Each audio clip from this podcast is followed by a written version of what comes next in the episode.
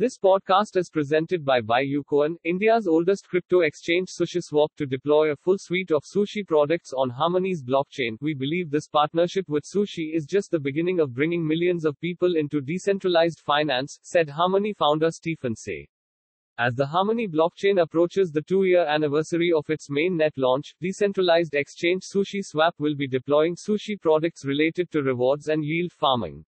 Crypto giant FTX buying stake in StockTwits The deal makes perfect sense for FTX as it signs more sponsorships and marketing deals in an effort to promote its brand to new customers. The deal will see FTX invest in StockTwits and potentially acquire it outright.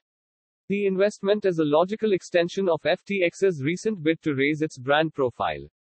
Enjin joins Crypto Climate Accord, goes carbon negative Enjin, a blockchain gaming and non-fungible token platform has stepped up to decarbonize its footprint by joining the Crypto Climate Accord, a move that adds further credibility to the industry's growing environmental mandate.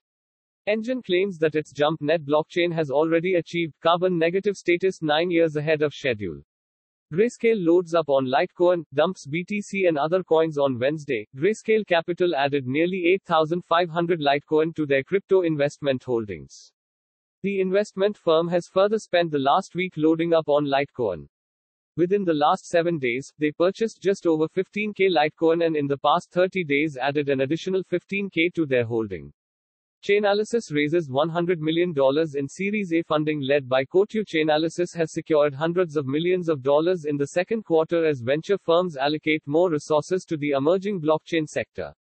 Blockchain analytics company Chainalysis has secured $100 million in Series A financing, bringing its total valuation to a staggering $4.2 billion and highlighting once again the tremendous growth of the cryptocurrency industry. Stay tuned for daily digest of crypto news with Buyucoin.